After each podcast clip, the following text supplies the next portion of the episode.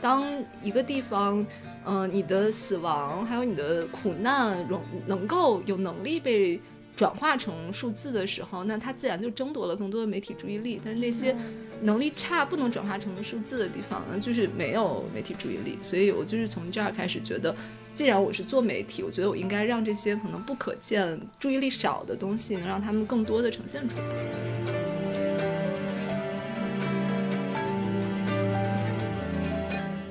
们讨论全球化的时候，我们先看到的是 global elite，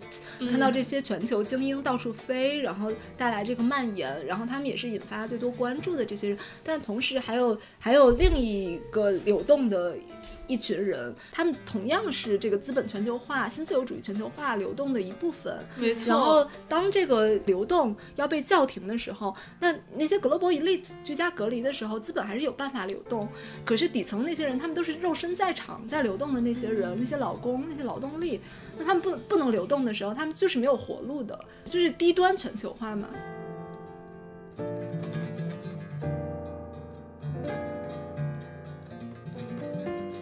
我们很多习以为常、理所当然的那种生活，其实它它是那么不可持续的，它是那么有问题的。它可能是一个断裂的时刻，也可也可能是一个加速的时刻。所以，所以，但是这个东西它它不必然发生，它需要有意识的去争取。我们希望什么样的事情发生？我们是我们希望什么样的世界可以来？所以，我觉得这个可能可能都是一个流动的过程。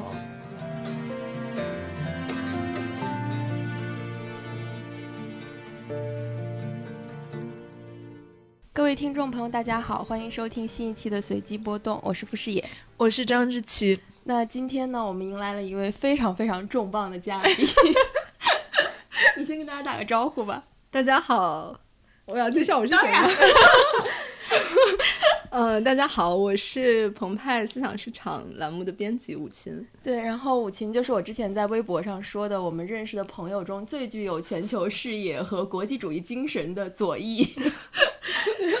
对，其实武琴跟我们这个节目渊源颇深，就是他最早其实是冷建国的第一任搭档。对对，然后当时他们是一起做《新京报》书评的公众号。然后后来，呃，武琴就去了思想市场。哦哦，其实当时那个就武琴相当于是带我入行的编辑，对对对。然后就是我是你的领导，没错，你是真的是我的领导，不是傅视野的领导，曾经是我的领导。对。然后现在武琴就是一直在饲养市场，然后我们平常其实也保持着比较密切的联系。嗯，然后最近想找哦，之前要先说一下为什么我们过去一年没有找武琴。对，就是为什么武琴跟我们这么熟，过去一年的节目都没有找武琴，是因为每次想到一个话题可以找武琴的时候，傅师也就说千万还是别让他来了，来了我们节目就炸号了。对，然后现在鉴于我们节目已经炸了一次，然后呢，我们就觉得也无所谓了，就可以找武琴来聊一下，对对对，非常严肃、非常有意义的话题。我心情有点复杂。对，那我们今天请武琴来呢，其实是因为我们想聊一下最近的这个呃疫还是瘟疫疫情这个问题。但是因为我们上次也是因为聊这个炸的呢，所以我们这一次就准备换一个视角 来看一下全球范围内的这个疫情的观察。然后因为武琴最近在饲养市场也是在做一一整个的专题，然后叫做议论。对对，然后。这里面其实涉及了几个不同的维度，等一下可以让他来介绍一下。所以我们今天也是想请他来，呃，讲一下他最近的一些工作，以及在我们要如何在全球这个视野的范围内来看疫情这件事情。因为从一月底到现在，其实我们也是经历了从武汉爆发，然后到一个扩散到全球范围的这样一个情况。你看你这句话说的就很有问题，武汉爆发扩散到全球是什么意思呢？这不是要？让我们节目有了炸号的风险，政治意识太 太差了，真的。好，那我我就首先就想问一下武琴，你自己是从什么时候开始关注疫情的？嗯，我觉得应该就是跟大家一样，从武汉爆发的时候。你 还说武汉爆发？嗯，然后我觉得就是大家都很焦虑吧。我觉得我有。呃，刚爆发那段时间，其实也不是很有工作状态，然后每天都是在刷微博、刷朋友圈，嗯，然后在关注疫情，然后有很多问题、很多困惑，然后所以也是一直在经历一个非常信息过载的状态，嗯。然后但是慢慢的就是我们这边控制住了，然后疫情在外延，呃，就是我觉得也是经历了一个转移吧。首先可能之前的那个大量的情感消耗期过去了以后，然后就开始投入到一个更好的去去思考这些问题，就是带着积累下来的那些问题、问题意识，然后去读相关的文章。然后我其实也有说，之前可能呃每天会花大量的时间在国内的社交媒体上，微博、微信。然后等疫疫情开始蔓延以后，可能我每天就是都是在刷 FB，嗯然后每天在 FB 上看，呃，就是世界各地的状况，看新闻。对嗯，对，那就是你是从一开始就关注到这里面有一个中心和边缘的问题吗？我觉得是怎么说？因为我自己一直以来都是非常关注第三世界的，嗯、尤其中东还有一些前社会主义国家，是我可能近几年来一直，呃，就一直在关注的一些很多问题都是在那儿。然后，二零一九年，因为我们其实经历了全球抗争的一年，就是嗯其实很多很多的抗争都是在边缘地带，然后包括在拉美、在中东。我去年一年其实都是在在关注这个全球抗争，就是尤其是后半年。然后，所以当疫情来了以后，那些地方是的整个政治、经济、社会的张力是非常紧张的。然后，因为我当时关注的就是，尤其在 FB 上加入的一些 network，、然后可能就是有很多关于那些地方的一些状况的介绍，所以我就很自然的关注这些地方比较多。然后我印象中是，呃，疫情蔓延出去，应该是最开始在伊朗和意大利，就是伊朗其实是在中国之后的第二个 epicenter，就是第二个震中。然后，但是我记得我们其实是有很短的时间注意力是在伊朗上的，但是等当疫情在欧洲爆发以后，注意力非常非常快的就转移到欧洲了。然后随着欧洲的数据，嗯、上升的很快，然后好像大家就是对伊朗的注意力就转移了。然后，但是其实，在伊朗那边是另一条线索，因为从伊朗以伊朗为震中，一直是在发散的，就是因因为伊朗也是在在中东，嗯、它它就是在政治上的影响力是很强的一个地方。比如说在叙利亚有伊很多的伊朗的民兵，然后包括伊朗和伊拉克的关系也非常非常紧密，所以而且还有一个什叶派的这么一个朝圣的一个 network，、所以就是从这儿发现，当时不断的在黎巴嫩、在伊拉克都发现了这些病例，而且那些地方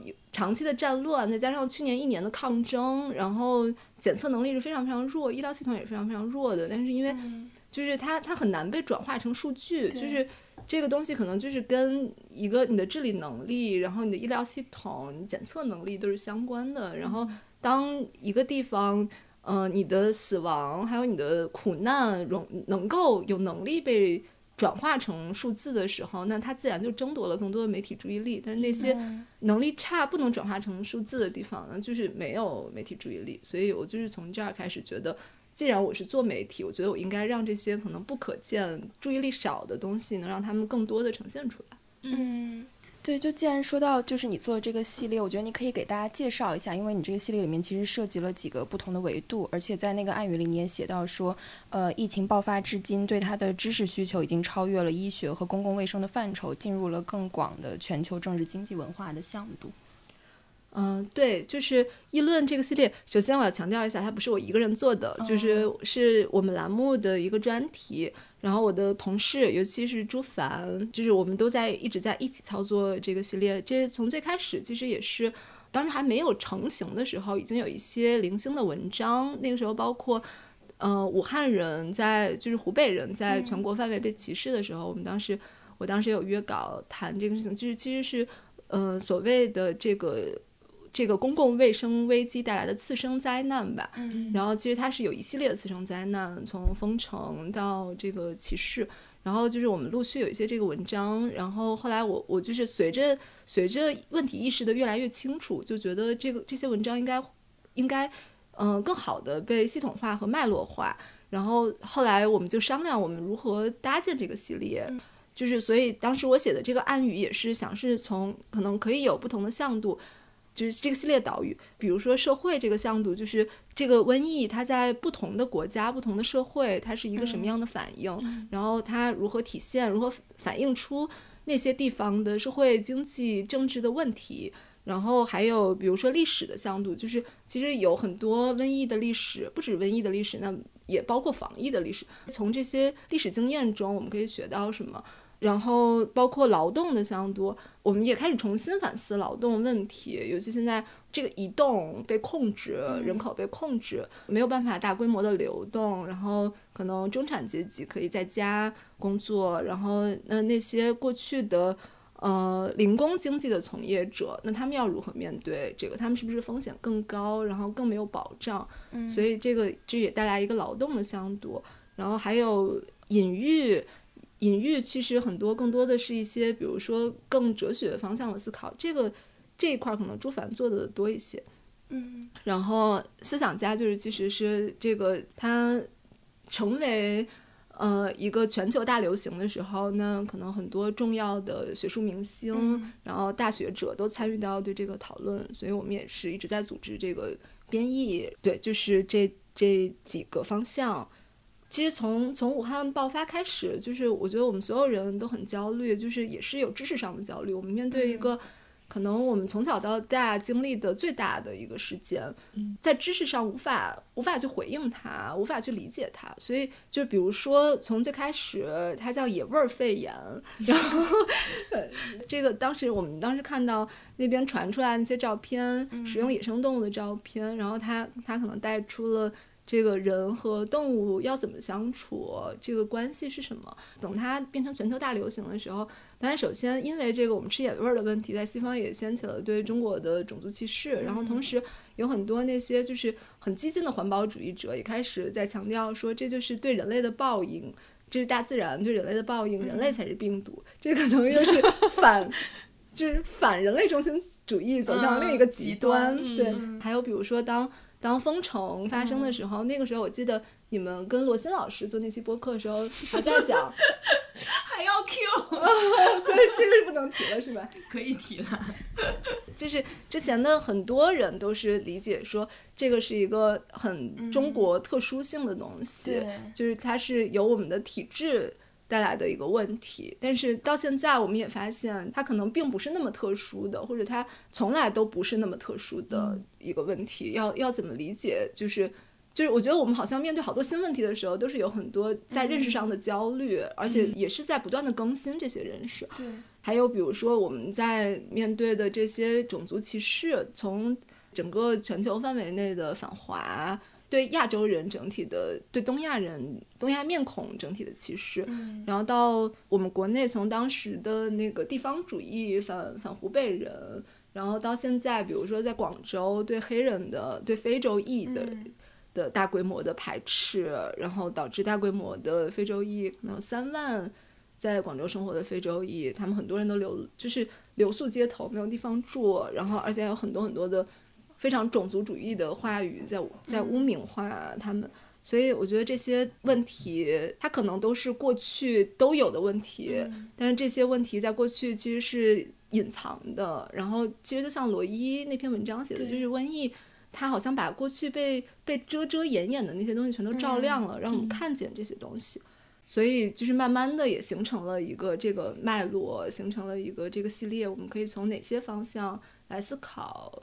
这个瘟疫，嗯。对，我觉得其实刚刚讲到罗伊这个问题，呃，这个文章嘛，然后刚刚也讲到说，比如说主流视野范围内的这个作为 epicenter 的西方和作为边缘的第三世界，嗯，我觉得我们可以先展开来探讨一下这个问题。比如说疫情期间，当刚刚当然母亲提到的第一个就是说，从第一世界和第三世界这个分类来讲是有一个中心边缘，但其实具体到可能每一个国家内部，不管是美国啊、印度啊、伊朗啊，或者非洲的一些国家，其实它的内部也是呃有暴露出来阶级啊、性别。啊，各个方面的不平等，包括说一些被抛弃的弱者，比如说女性、穷人、老人等等。我觉得我们接下来可以就是结合武琴做的几个稿子聊一下这个问题。呃，对，就是我们那个议论社会系列，然后其中有一些是我约的，有一些是朱凡约的稿子。然后我们我们主要其实是想看就是这些。瘟疫在不同的社会，它它呈现了一个什么样的面貌？它暴露出这个社会具体怎么样的问题？其实这个里面有很多非常惊人的，那就是比如说印度发生的事情，是就是让我们非常非常震惊。当时的那个封城令一下打，这些返乡者，他们没有任何交通工具可乘，就是这些这些进城务工人员，他们留在城市是没有任何工可做，养不活自己，就是停手停口的状态，所以他们他们要回家，然后呢只能徒步返乡，然后很多人可能就累死、饿死在路上。这些事情就是真的很骇人听闻，嗯，然后而且我看是不是有一些他返乡了之后，他们那个边界被封锁了，所以他对，只能还要再走回去。再走回去。嗯当时莫迪政府的这个防疫令，罗伊也写到，他就像一个伏击似的，就是他完全不信任他的民众，就是伏击似的，提前了四个小时下达了一个一个封城令。然后，所以就是所有人都没有准备。我在想，其实我们当时也是这样子的，就是当时如果我们不是刚好赶上春运，大家是在在家乡的话，那当时可能很多我们没错那个后果在我们这边也是一样会发生的。还有就比如说像难民问题，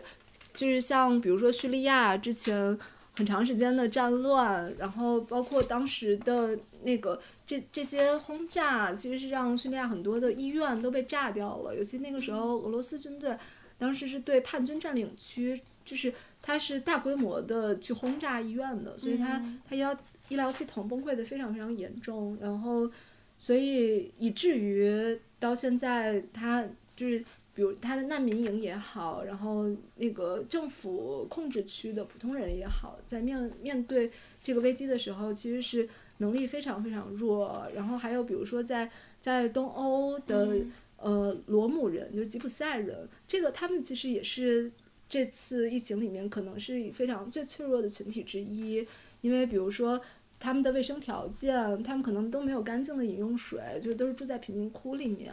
然后其实其实很多的历史经验，包括我们议论系列也在做历史，嗯然后那你很多历史经验都告诉我们，所有历史上这些瘟疫它都是有中心和边缘。那比如说西班牙大流感，我们现在说起来都是在说西欧洲死了多少人，可能全球人口有百分之一到百分之二死在那场大流感之中，但是可能很少人知道这些死亡人数的百分之六十，当当时是英属印度，是在英属英属印度，就是包括了印今现在今天的印度、巴基斯坦和孟加拉，嗯。然后因为大量的贫民窟感染，嗯。然后所以就是像你在贫民窟，它首先都没有干净的饮水资源，然后它根本不可能有这种 social distancing 这个社交距离。尤其我记得有也是向市长发发了一篇编译，然后那个那个作者他他来到。贫民窟，印度的贫民窟，然后他就看，他就是想到这个莫迪跟西方学来的这么一个话语，社交隔离，然后他就看着这些人，你你那么多人挤在这么小的空间里，你在这个空间对他们说这个社交社交距离这个词语都显得都是很淫秽的，就是你面对他们是说不出来这样的、嗯这样的词语的。觉得我昨天在看武琴他们做的这几篇，包括关于南非的、关于印度的、关于叙利亚的这些所谓的贫民窟、难民营的这样一些报道，我就在想说，其实我们所谓的防疫的政策、防疫的措施。包括防疫的知识，其实是针对一些在正常的这种社会的 infrastructure 内部的嗯居民的，对，就是像这些贫民窟、难民营，它其实本身就没有接入到这个 infrastructure 嗯里面。那你所有讲的一切对他来说其实都是无效的，不仅仅是无效的，而且因为它本身的生存是依赖着一些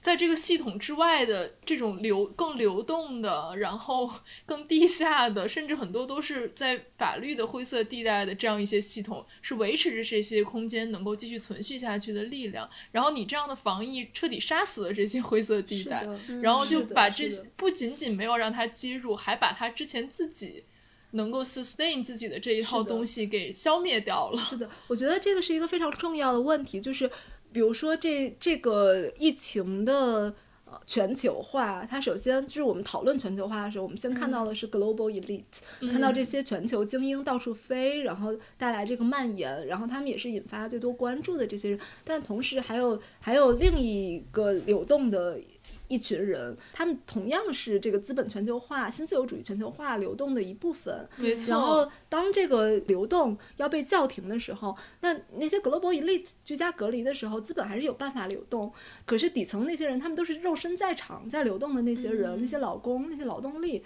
那他们不不能流动的时候，他们就是没有活路的，就是低端全球化嘛。然后，尤其可能性别也是一个，比如说，比如说女性在这个时候可能是更容易丢掉工作的。嗯。然后那，可能当家里有病的时候，要承担这个照料责任对也更多承担在女性身上。那你可能你也会自就是自愿选择丢掉你的工作。嗯。所以可能就是女性在这个。面前面临着这种就是双重的脆弱性。嗯，那在南非，可能阶级和族裔和他种族问题又是非常 overlapping 的。那我我记得当时程英老师写的那篇文章，他他是一个很 personal 的视角，他很个人化的视角，在写他住的那个酒店里面的。呃，就是在酒店做服务员的那个黑人，那个酒店是一个什么样的政策呢？就是服务员上班的时候，酒店会给你发口罩，然后你下班的时候要把口罩留在收回去，要扔在酒店。所以他不管不管你那些服务员你在通勤，他们其实有很长的时间花费在通勤上，就是你通勤上会不会感染，我是不管的，我考虑的只是消费者。就是说，我其实让你戴口罩不是保护你，你你你们这些劳动阶层的人是有义务保护这些消费者的。在很多地方都是这样子，就是比如说在我们这儿，那大家可能有条件居家隔离的人，我们都在家里面，然后那风险都转移到了那些外卖员上，就是比如说可能外卖公司以及物业推出了很多，就是呃，他他不送到你家门口，他送到货架上。然后你到时候去货架去拿，或者说你去哪儿拿这些东西，好像是保护了这这个业主。然后，但实际上它其实都是有一个转嫁，你是不是把这个风险再转嫁给劳动者？嗯。然后包括很多像美国也是，他们比如说在那些服务行业、餐厅，还有他们可能还不想关门的地方，就是在疫情爆发爆发早期，他们可能推出了很多就是无接触的一些设计出来。但是那些无接触的设计都是在把风险转移给。就是那些服务员，嗯，对，其实我刚才我刚才嗯提到了，就是我我怎么开始关注到边缘，这个其实也是牵扯到这个就是数字，我们能看到的反映出来的这个数字，它其实是，嗯，我们也都能看出来检测这个。这个东西它不仅仅是一个科学的问题，它是一个治理技术。比如说，我觉得意大利就很有意思。意大利它其实是应检尽检，就是比如说当时意大利它它反映的数字那么高，但是实际上它是说把那些可能呃死于并发症，然后。以及说已经死了但还没有检测的人，然后他都要算在那个统计数据里，他要去给那些人检测，算算在数据里。但是比如说很多国家，那并发症死的人他是不算在数据里面的。所以比如说呢，在很多国家，尤其是当时在伊朗是非常非常明显的，就是没有检测能力。你看起来数字是低的，或者说数字一直没有在升高，那实际上是因为它检测没有在推行。我觉得这个问题其实知棋也可以聊一聊，就是关于。关于检测，我之前约你写的这个稿子，看起来追到现在，现场催稿，真的。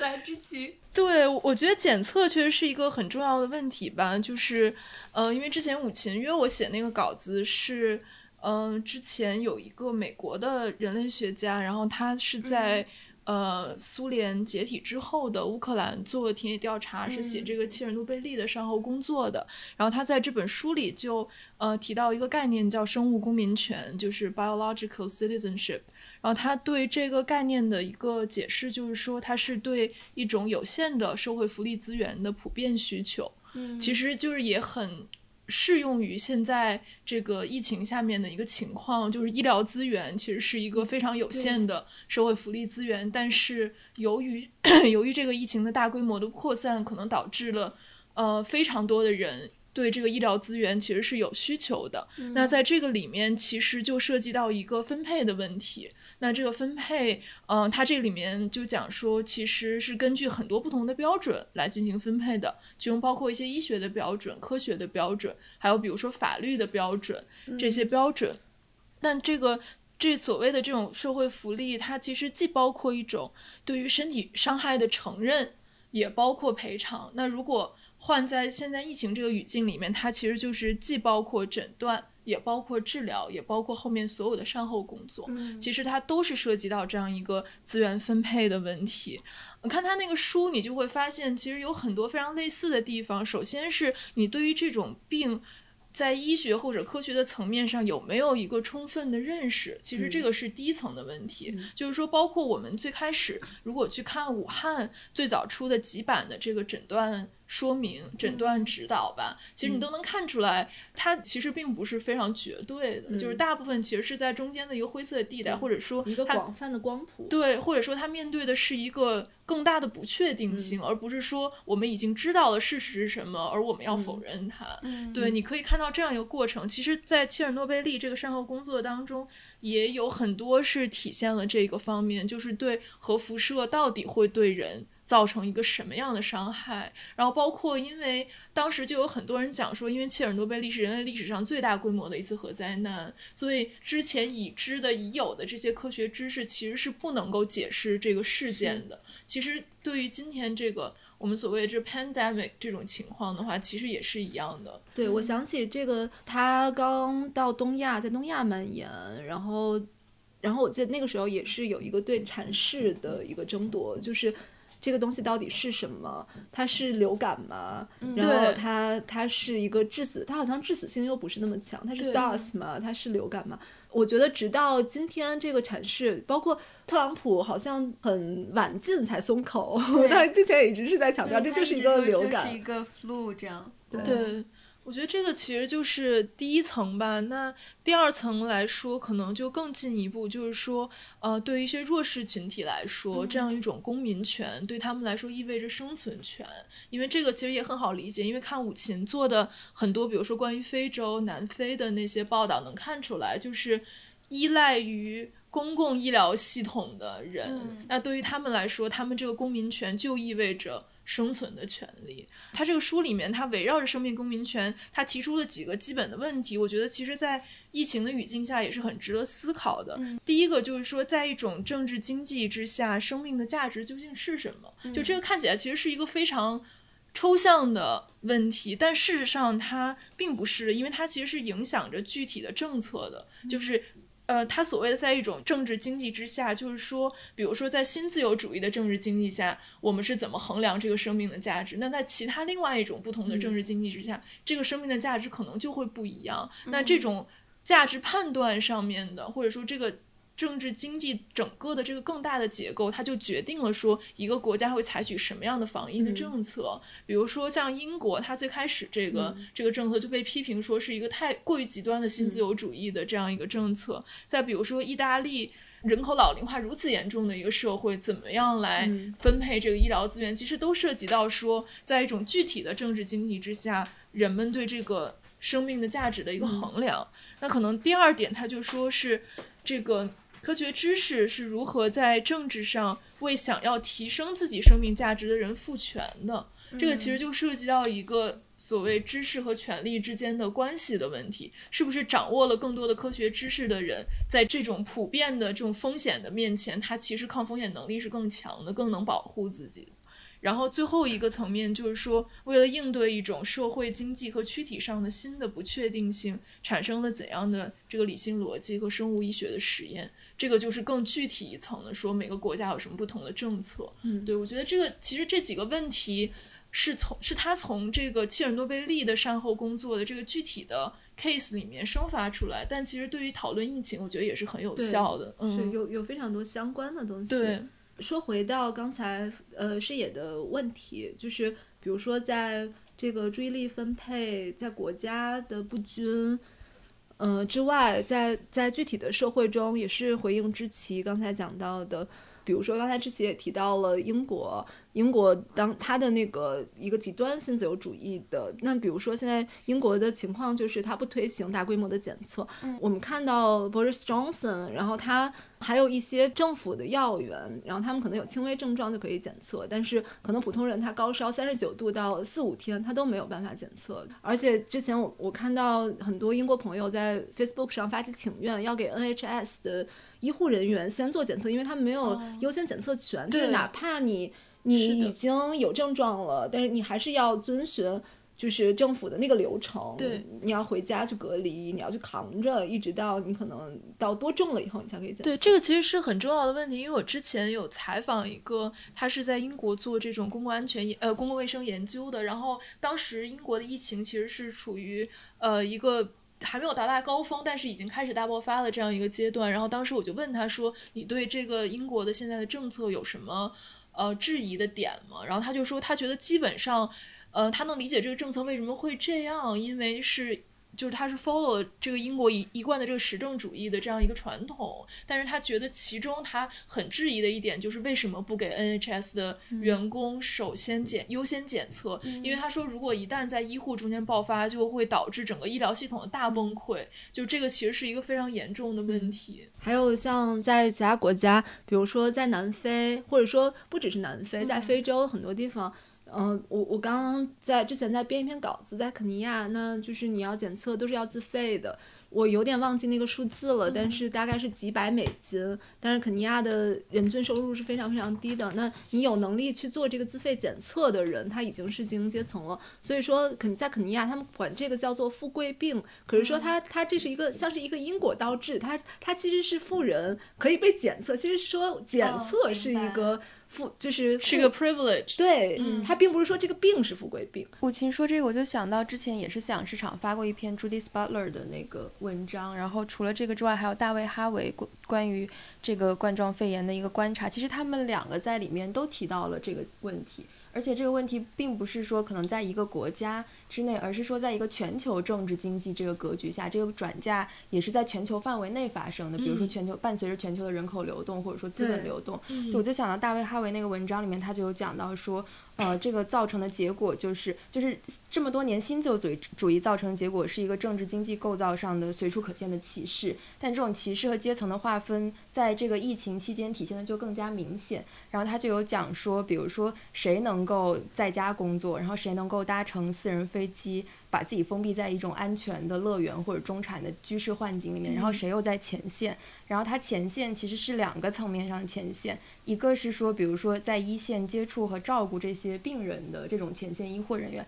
另外一个就是说，武琴刚说这种可能疫情影响下最容易被裁员的、最脆弱的这种劳动者，他就说这些劳动者其实是高度性别化的和种族化的。嗯，是没错。我还有一个很有意思的例子，也是程英老师那个文章里面写到的，就是。当这个疫情到达南非的时候，它也同样是富贵病。它抵达，比如说拉美、非洲的时候，它开始的确是那些 global elite，就是你有条件去过欧洲的人，对，去过欧洲的人。上一次我们聊崔娃的时候，冷建国也讲，他们是第一批。但是很有意思的是，当南非。就是这些人，他们被暴露在这些风险之中的时候，当时国家还有媒体，他们采取了，就是他们很紧张，然后不断在追踪后面怎么样隔离，但是没有没有人提，也没有媒体有任何的注意力关注在这些有钱人、这些 global elite 家的黑人女佣，嗯，就是他们的风险是很大的，因为你生活在同一个居住空间里，但是没有人关注他们，他们在那个时候。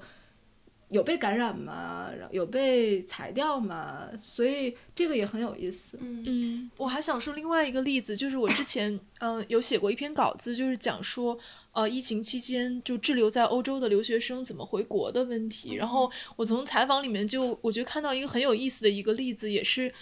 嗯涉及到说这个全球的流动以及在全球流动当中风险的不均。就是他就讲说，因为嗯。就这个欧洲疫情大爆发之后，就欧洲和中国之间的直飞航班的数量就锐减了嘛。然后锐减了之后，就导致说大部分留学生要通过转机的方式回国。那可能转一次已经算是不错的，大部分可能要转两三次才能回国。然后他们就讲说，这个转机的中转地要选在哪里？说最早不可能买到的就是在欧洲其他国家中转的，因为欧洲都是国与国之间也关闭边境了，然后这种中转也被限制了。然后他们第二。层级的选择就是在东南亚国家中转，因为离中国比较近，它相对于路线来说是更顺一点的，是相当于是热门中转国。但是后来他们很快这些国家就出台了针对中转旅客的政策，比如说你要有一个安全证明，还有你要有保险。那对于很多，因为欧洲很多国家的政策都是不给你检测嘛，就是即便你有症状，你可能都未必能得到检测，更不要说没有症状的人，所以他们是不可能拿到这个健康证明的，就意味着说在这些国家转机也不可能了。那最后一层就是他们开始在中东和和非洲转机。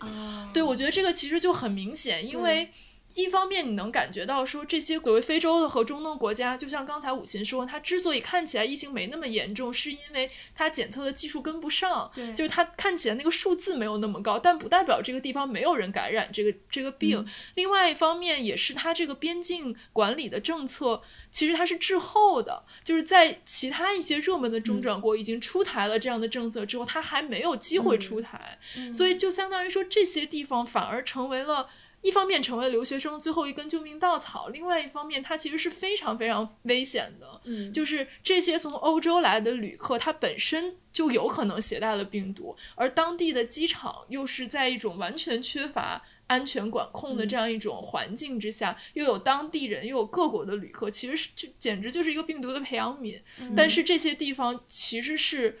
呃，最后还是有大量的人从这里中转，包括后来还有一个新闻说有。多少留学生在非洲的一个机场滞留？滞留好像一天一夜还是什么？其实都是风险非常大的。我觉得我们可以从这个也可以讨论一下新自由主义的问题，因为我们刚刚其实讲到的，呃，不管是这这么多的国家，不管是美国啊，或者非洲啊，或者其他的地方，其实现在如果是用大卫哈维那篇文章的框架来说的话，就是几十年来新自由主义发展的一个结果嘛。然后，呃，我我说这篇文章它叫做《二零一九年冠状病毒晚期的反资本主义政治》，然后这个之前是有一个中文版，大家是可以读到的，但是后来被删了。我们我们的那个有一期《思想周报》也做了，也。可以找到对，那大家可以去这个思想市场去看。我我我先给大家简单的讲一下他这个文章的逻辑。他就是说，呃，大卫哈维觉得说，资本主义运行其实是有两种模型，一种就是马克思主义这种视角的，就是资本主义的经济运作的模型，就资本的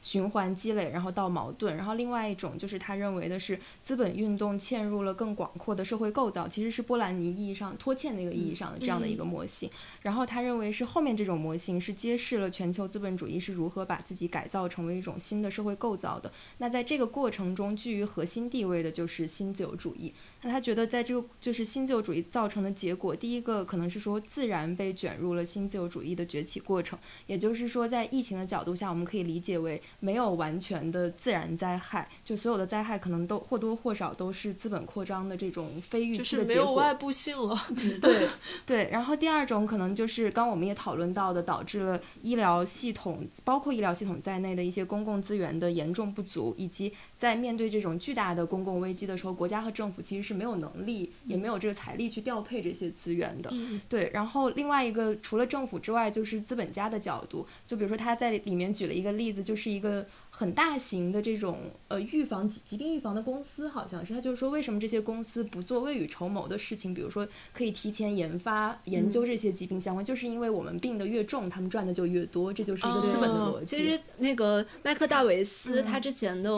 一篇文章，呃，在瘟疫年，就是澎湃思想周报也做了。然后他也提到了类似的问题，就是大型制药公司，比如说他们其实是不会花很多的精力在，比如说这种抗感染，就是新的传染病、新的抗感染的这个方面，他们不会投入太多的财力在这个方面的，因为他们的这个东西是不获利的，就是因为你在一个完全是 profit driven 的一个这样的系统运作下，它大量的投入投资可能会。发放在比如说阳痿问题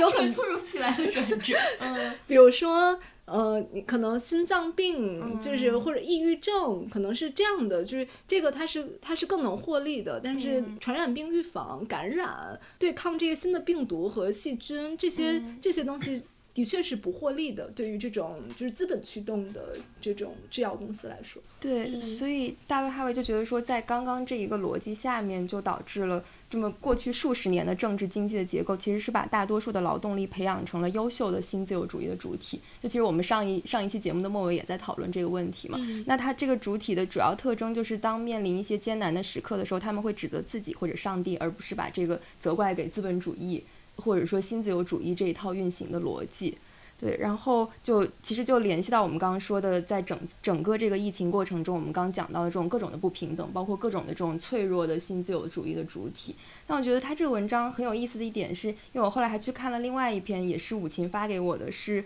呃赵一鸣，他应该是人大的老师，对不对？对，他以前是 LSE 读城城城市研究，哦，应该是城市。对他，他写了一篇就是回应大卫哈维的这个文章，他就在里面指出说，在这个文章里面，哈维其实是搁置了全球、全球空间和地方这一对。关关键的概念，然后转而被两个片面的视角取代了。第一个就是说，新自由主义主义成为了一种新的全球化构造的核心机制，因此它的影响是无远弗届的。就是说，它是可以影响到世界上各个国家，不管是美国、中国，还有比如说非洲的一些国家，就是我们刚刚讨论的所有这些，其实可以都可以被纳入新自由主义这个讨论的范畴。其实它就是没有外部嘛，对，是说它其实是和各种体体制是相容的，它和民主体制是兼容的，它和专制体制也是兼容的，它是一个非常就是无处不在的治理技术。所以说，在这个意义上，你好像没法说有更就是最不新自由主义的国家和最新自由主义。是的，这因为这个是哈维那篇文章后半段讨论讲了这么多新自由主义的结果之后，他又转而去讨论说世界上有没有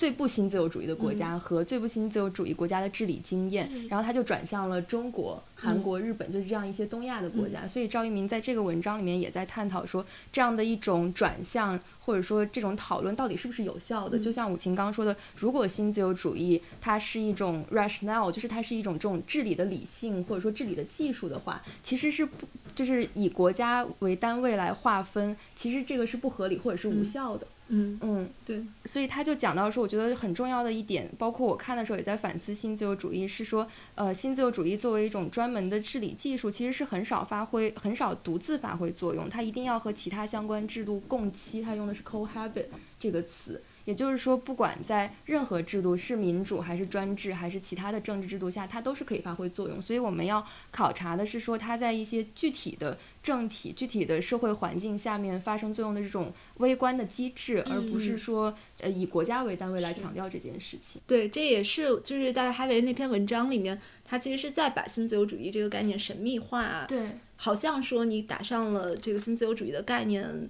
呃，以后你就不用再继续思考这个这个里面还有什么样的问题，就是他他其实是把问题简单化了，像中国、韩国的，他举的是中国和新加坡的这个治理案例，他是偷换了一个概念，中国和新加坡其实它更像是全能国家，就是它和西方的这种政治体制的确是不太一样的，公民是牺牲了你的权利给国家，然后国家是一个全能的角色，然后。我在出这样的危机的时候，那比如说中国在这次疫情中的确展现出了一个非常可怕的调动能力，比如说，比如这个调动能力就是我们我们马上建方舱医院，然后我们马上建这个两座山，火神山、雷神山，这个能力其实当时我觉得我们大家都很费解，这两座山是干嘛的？就为什么他要突然建这两座山？但是后来我们当我们看到可能就是在西方这个。这个医疗系统崩溃，然后无法应对的情况下，突然反应过来，这种全能国家的治理能力，在这个时候应对危机的时候，它的确有一定的，就是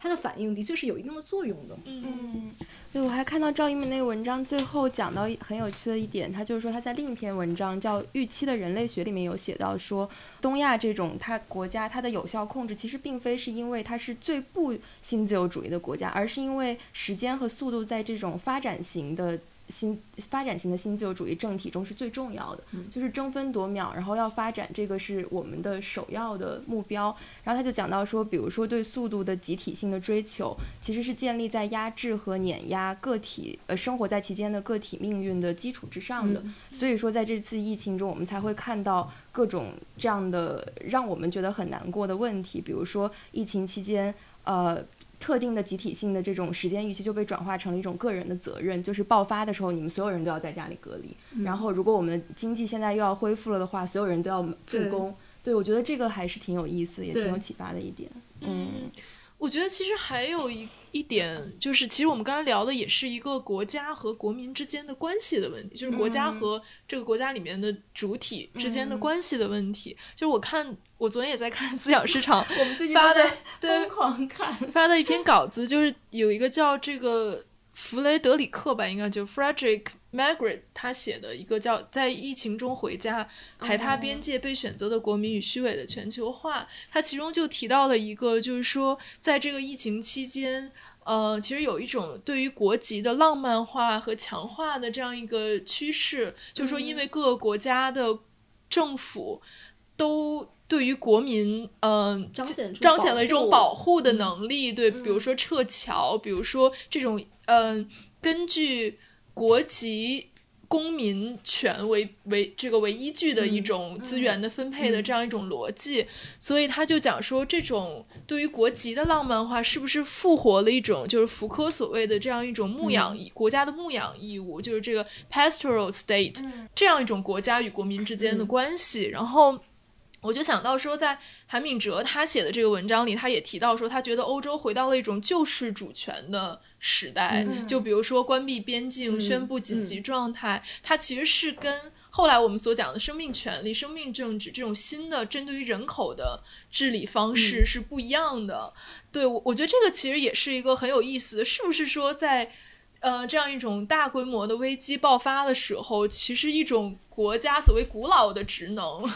它在复兴。对他，我那篇文章里面他也说到，他这种浪漫化其实背后有一个 assumption，我们都怀着一种想象，好像说我们回到了国境内，祖国这个就可以免疫了。这个这个其实是很可笑的，就是因为你病毒它不会去区分国籍的，所以这个也很有意思。其实国家那个每个国家的这个。反应，他他也写到，这个其实也很 tricky。他在早先的时候，我要彰显一种保护性，然后我要撤侨，而且是一种很悲情化的。嗯。但是再往后，当这个国家，当比如说在这个国家已经爆发，他可能没有那么强的能力，或者说，比如说在欧洲爆发的时候，那那个时候，我记得我们这边的舆论又开始渲染说不要回国，对不要来放毒，不要回来放毒。千里投毒，对，我觉得，然后对他这里面就讲的，他用的是这个海外侨民的双重脆弱性，双重脆弱性，一方面你他在他在你居住国。呃，你被歧视，对就尤其比如说你是亚洲脸、东亚面孔，你是中国人，然后你被歧视。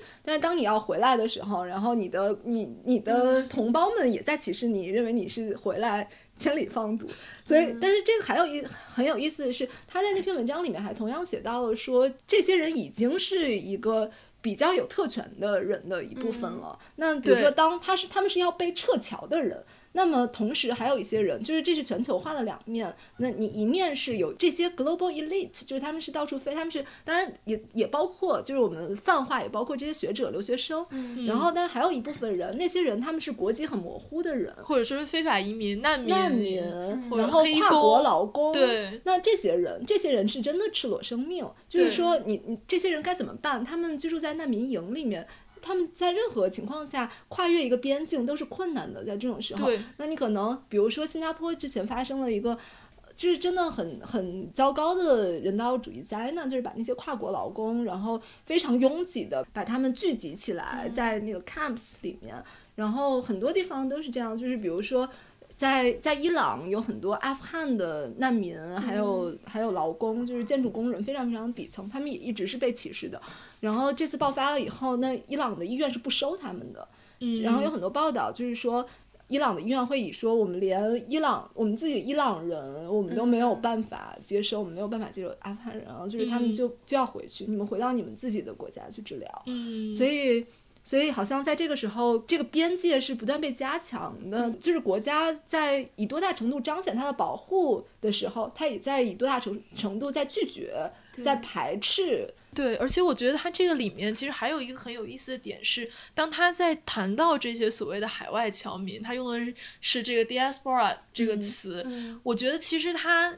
其实更细微的区分应该是说，这样的流动到底是所谓第三世界向第一世界的流动，还是第一世界向第三世界的流动？因为他讲的这种双重脆弱性，显然是第三世界向第一世界的流动。嗯就是当欧洲和北美大规模爆发的时候所出现的状况，因为他前面还在讲说，这些从第三世界到第一世界的移民也好、侨民也好，他们其实也在整个国际政治和外交的版图当中起到了非常重要的作用。我觉得这个其实，在具体的生活里面也也能看到。比如说，当中国疫情爆发的时候，很多海外的留学生在国外筹集这些资源寄回中国，但是。但是，比如说你反过来，如果是第一第一世界在第三世界，这个这好像就变得简单了很多。就是你撤侨，其实也没几个人可以很快的撤走，撤走之后也不会被歧视。其实我觉得它里面还是有一个中心和边缘的逻辑在里面的。嗯，对。然后这个其实也涉及到这呃这次在西方世界，尤其是在欧洲掀起的很大的就是思想界的一个争论，就是关于阿甘本的争论。其实。这个争论到现在还在持续之中。就是他第一篇文章是叫《由无端的紧急状态带来的例外状态》，就是他其实强调的是一种病毒建构论，就是这个传染病是建构出来，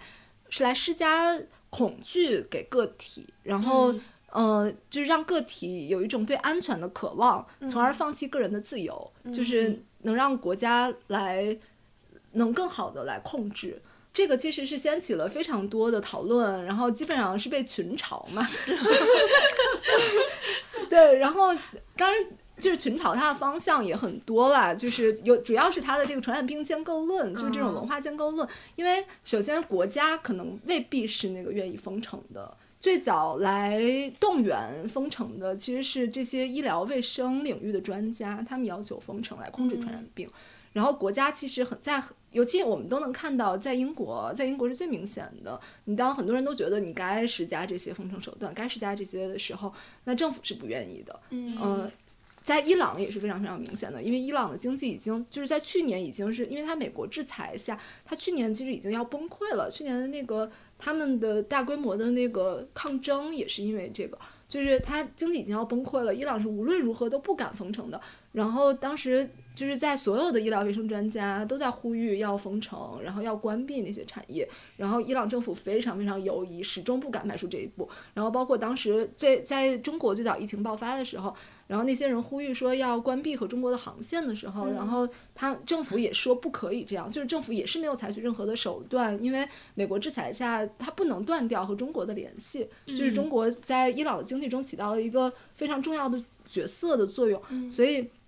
所以这个时候，你可以看出来，政府是不是那个他是不是那个最想要封城、最想要控制的那个角色？很多时候可能并不是这么简单的。嗯。然后另外的就是他抛出的这个说说个体会放弃个人自由，这个我觉得也很有意思。就是我我之前也看到西方很多对他的嘲笑，就是。什么是赤裸生命？那些人都会说，比起这些妄想着自己会不会被监控的知识分子，那些在那个医疗系统外面排着队的，在 ICU 外面排着队还排不上号等着一个呼吸机的人，他们更接近赤裸生命的概念。嗯，所以说阿冈本这种，当然他强调自由，就是个体自由的这个做法，是不是就是你在这个医疗资源非常非常紧缺的情况下，但是你又你又不遵循一个就是。我们防疫的一个基本的原则，比如说你一定要去去旅行，你一定要去呃串门儿，然后你你在在这种时候你不遵循一个防疫的基本原则的话，就是你一定要在强调个体自由的时候，那这个这个是有可能会带来医疗系统的大崩溃，然后他没有办法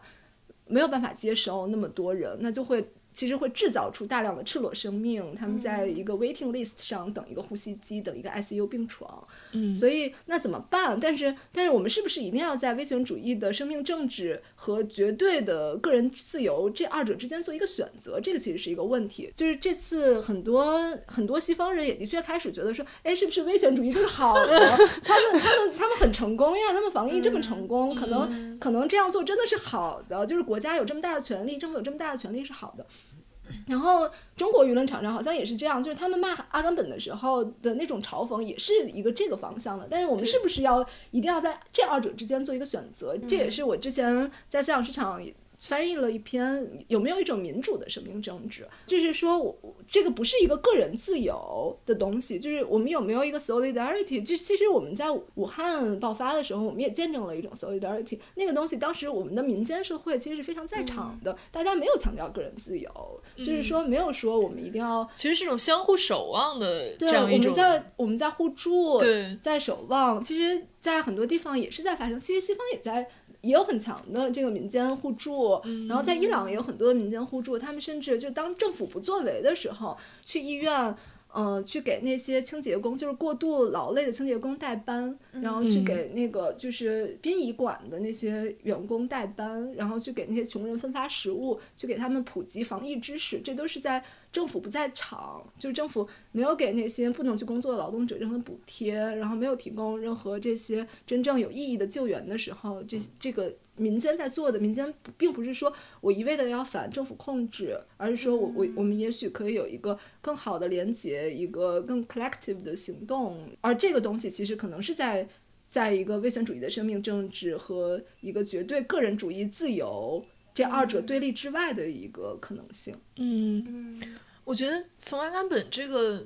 他这套说法来说，我觉得其实可能有一个是我想到的问题，就是。呃，因为像他的理论，包括很多战后的思想家的理论，其实都是从大屠杀、从二战这样一个历史事件里面发展出来的。那其实它是一个关于战争的这样一个逻辑从战争。到恐怖主义，对，从到战九幺幺呃，，没错，是这样一个嗯脉络。那这个脉络，它究竟是不是适完全的适用于一个生物危机？嗯我觉得是值得讨论的。是就是，就我觉得我们刚面临这个事情的时候，我们第一个想到的思想资源是这些，比如说生命政治，嗯比如说赤裸生命这些，包括后来所谓免疫的。效应、免疫的逻辑，这些我觉得都是之就战后那一批欧洲的思想家嗯发展出来的思想资源。那我觉得可能是不是我们也需要一种知识上面的更新，嗯就是我们需要跨甚至是跨学科的，就嗯是从其他的学科借鉴一些我觉得更具体的、更能说明在一个生物危机里面人们面临的状况的这样一些知识，而不是说直接把这些概念挪用过来来解释现在的问题。我觉得这个可能是第一个方面，第二方面就是武行刚刚讲到这个相互守望的问题，因为我这两天也看很多微博上的人在转一些，比如说欧美的文艺界的。这样，比如演员，比如说什么音乐家或者什么，他们在录一些小的视频来鼓励当地的人啊。他们其中很听到了很多的一个说法，就是我们 stay at home 是为了保护那些更 vulnerable 的人。我们是有有条件可以在家工作，可以在家隔离，可以贮存食物的人。那我们不出门是为了防止感染扩散，那防止感染扩散是为了给那些没有这个资源进行隔离，或者说没有这个资源接受治疗的人，让他们能够有机会不被感染。嗯就我觉得这个逻辑其实是在中国的。动员大家待在家里面的这个话语当中从来没有出现过的，就是没有任何一个，不管是官方的，还是比如说民间的是社会组织，还是说文艺界，还是说什么，从来没有一个人是这样动员大家待在家里是的，是的，对，都是说我们是为了一起战胜这个疫情，对怎么样保证这个数字能够清零？我们是因为这样一些原因待在家里，而不是说我们是为了守望彼此、保护那些更弱势的人而待在家里。我觉得这个其实就是可以被称为一种所谓民主的生命政治，或者更有主体性，更有主体性的。对我不是被一个一个规训，规训的，对我不是被强制待在家里的，我是有一，我是主动选择待在家里。这个主动选择它是一个 good cause，我觉得这个其实还是蛮不同的吧。是是的，是的，对，刚刚你们说这个，我也在想，就是 Judith Butler 的文章，包括他在之前在那个《暴力哀悼》那一本里面，他就一直嗯在强调说，我们这个脆弱性可能现在成为了我们共同行动的一个基础嘛。我觉得这个这个又可以回到英国的这个群体免疫，我觉得这个其实它在中国舆论场上的反应其实也非常非常有意思。嗯就是我记得当时那个群体免疫这个事情刚出来的时候，中国首先是那些营销的公众号，我们某种程度上的防疫成功。这以后，然后好像这些公众号非常非常喜欢嘲讽这些国外的防疫，所以好像开始这个这个群体免疫这个东西，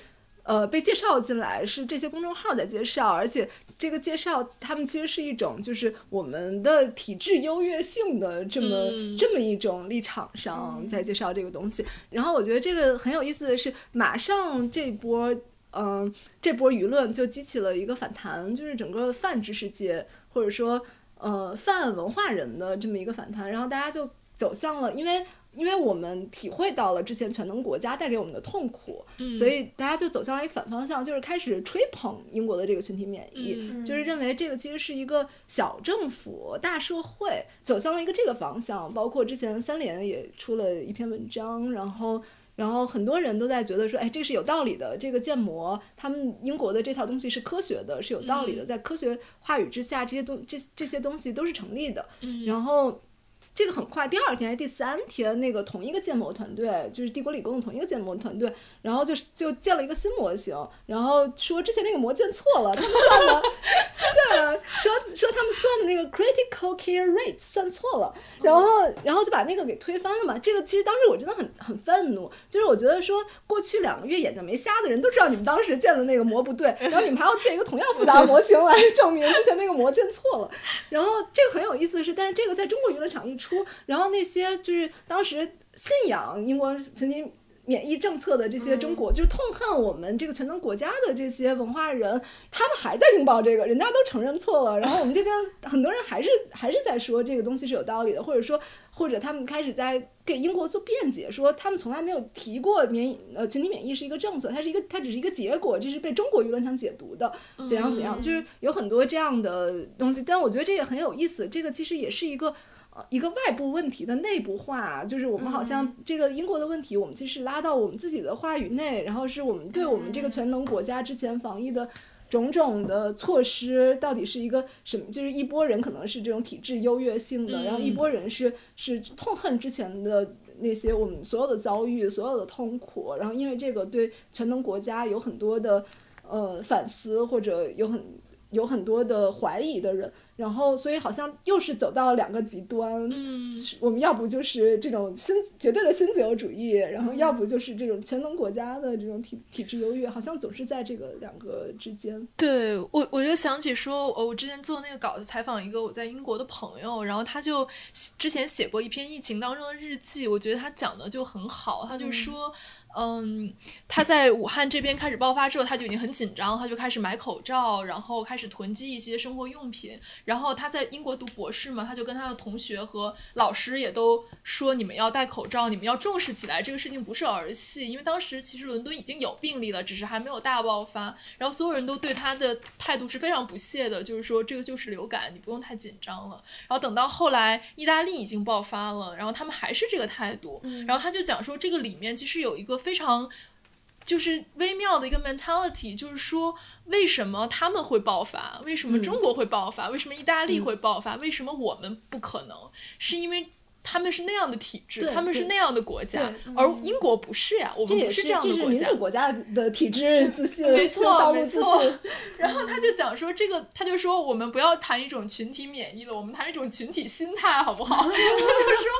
对对对，这个其实很有意思。一方面肯定有，而且我其实之前有一个意大利朋友，我跟他通了很长时间的电话，他也非常非常愤怒。他说我们意大利都爆发成那样了，然后他们也觉得那个我们意大利是欧洲的东方，然后 那意大利爆发了跟我们西欧没有关系，没错不会来到我们西欧的。对，对，就是永远是永远是这样的问题。然后，然后那个说，当意大利开始隔离的时候，西方西欧人说这就是那个意大利人懒惰的借口，他不想上班。对，我的真的吗？认真的呀，就是因为他们的刻板印象也是意大利人不爱工作，然后他们有有任何借口都要待在家里的。所以所以这个也很有意思，它它也有一种说，嗯，有有某种意义上的东方主义的色彩在里面，就是说就完全把东方的经验他者化。他者了。化，而且说他还有一种某种程度上，当时对中国可能也有某种程度上的这个冷战的这种后遗症在，就是嗯。这种可能他们的体制会爆发，但是在我们的体制下不会爆发。对，没错。所以所以有很多这样的想象，嗯，我觉得就是不管是在中国还是在西方，都是相互想象的一个相互过程。想象。不过我觉得还有一个重要的问题，我不知道这个这个东西有多重要，就是这个墙，就是当中国爆发的时候。外媒记者在中国有多少人呢？他们能写多少故事过去呢？就是其实我们的很多的很多的经验是没有办法很难转化成故事让他们知道的。没错，所以在那个时候，你可能就是从，呃，很少量的外在在这边的外国记者的报道，但是他们很多其实是在写撤侨的，可能更多。嗯所以，所以我们大量发生的这些很惨痛的教训、很痛苦的经历，其实是没有转化成，就是更能让人产生共情的这样的故事，因为我们不共享同一个社交媒体，我觉得这个也是一个一个。嗯，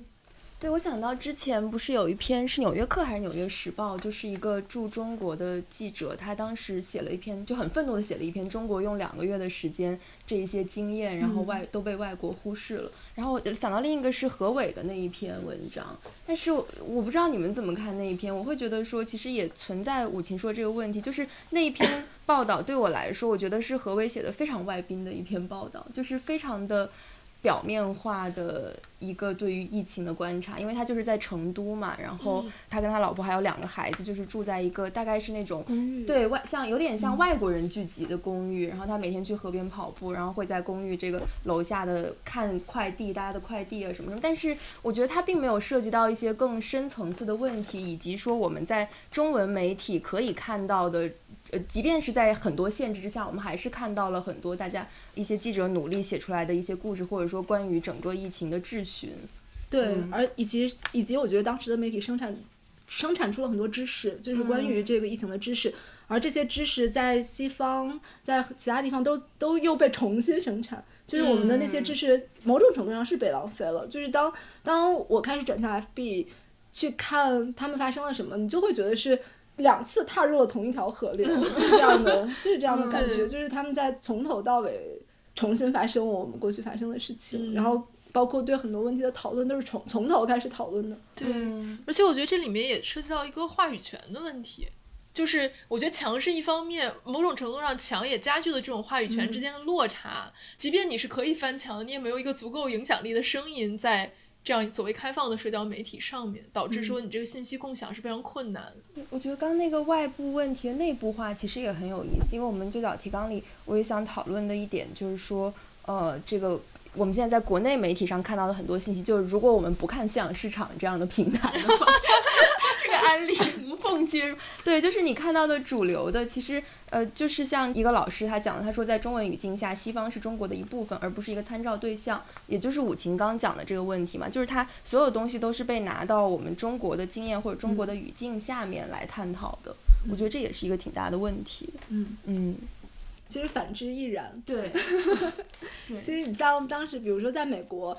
嗯，它也变成了一个两党政治之争的一个东西，就是比如说，可能民主党他们更愿意鼓吹中国经验来反特朗普，但是并不是因为就民主民主党的支持者，他们并不是因为真正认同或者知道中国经验是什么，而是只是觉得说你特朗普一直不重视，把它作为一个流感，然后我们要。要强调中国经验的重要性。反过来是一样的，中国会拿民主党支持者，比如说 Trevor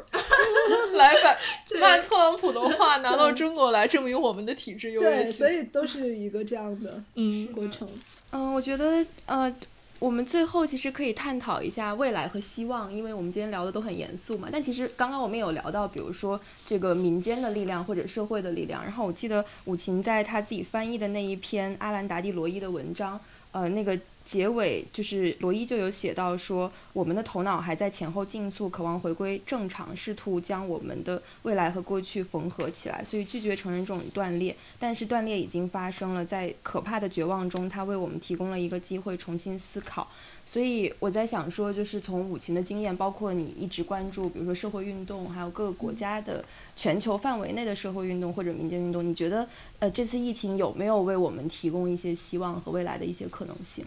我是觉得说没有，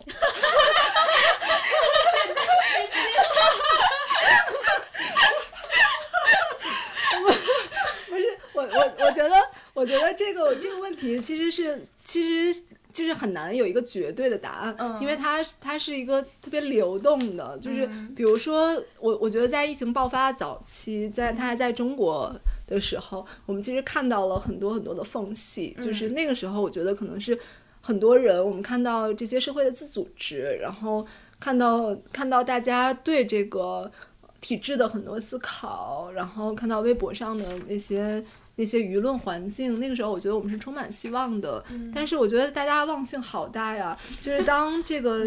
当疫情转移到外面，我们这边。某种程度上控制住了的时候，那好像过去的所有痛苦都变成了一个体质优越性的注脚了。所以这个好像转转化的就很快。然后包括在尤其看到别人做的也没比我们好多少的是 情况啊是下，啊。然后还有就是，其实很多社会运动都是在这样，在就是疫情爆发，就是它其实也有一个全球右翼在兴起，就是一些悬而未决的社会运动空间，它可能也在被这些东西在占领。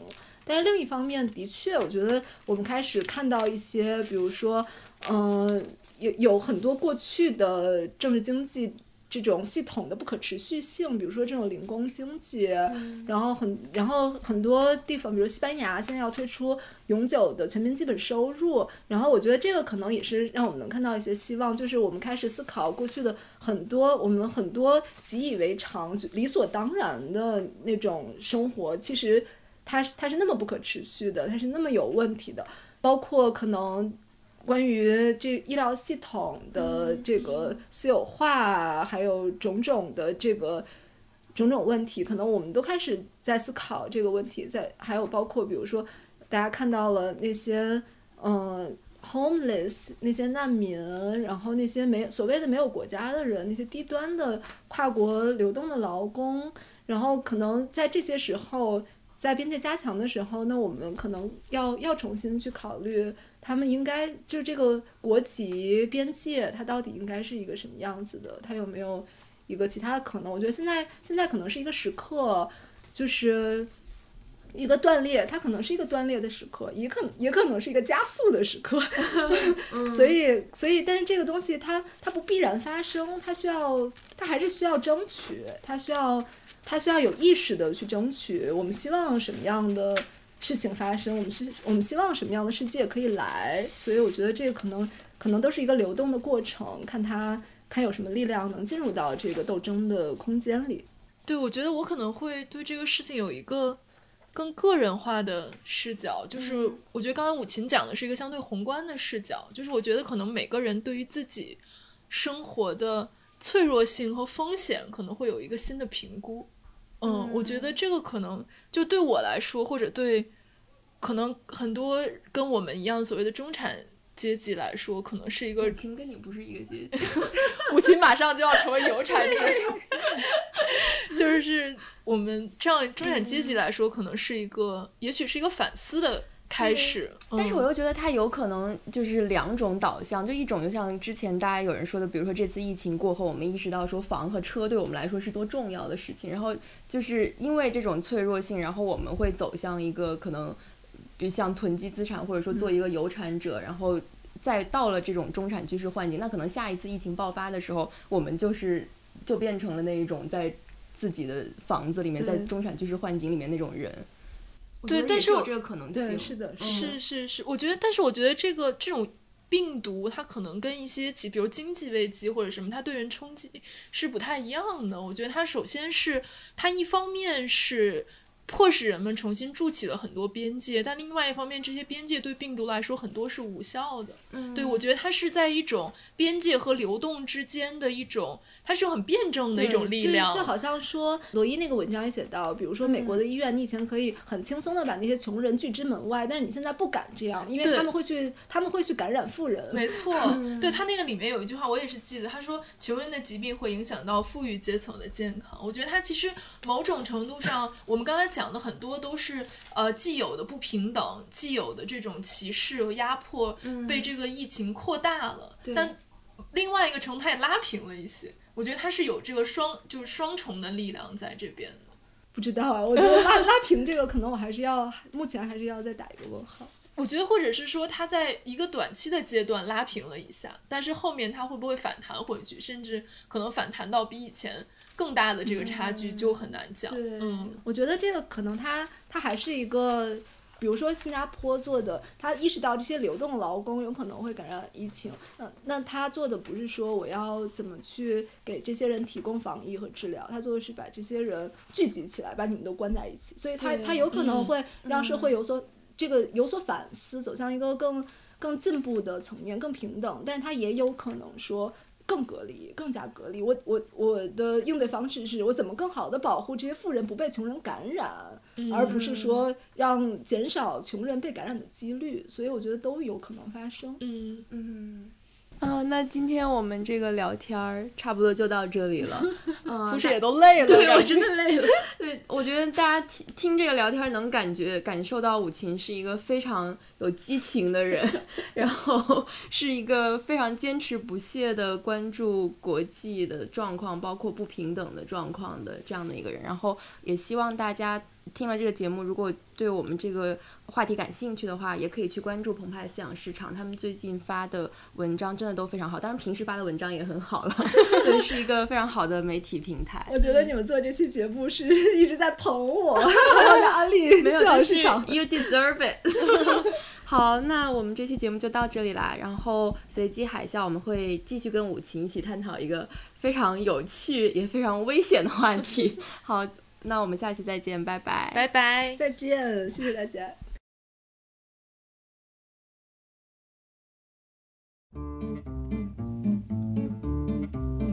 Una mattina mi son svegliato, oh bella ciao, bella ciao, bella ciao, ciao, ciao. Una matina. mi son svegliato e ho trovato. 感谢大家收听。你可以在微信和微博搜索“随机波动 ”（Stochastic Volatility） 关注我们，也可以关注官网 www.stovol.club，还可以在苹果播客、Spotify、Pocket Cast 等泛用型客户端收听我们的节目。如果你喜欢我们的节目，别忘了在苹果播客给我们五星好评，也可以通过公众号推送的二维码给我们打赏。我们下期再见。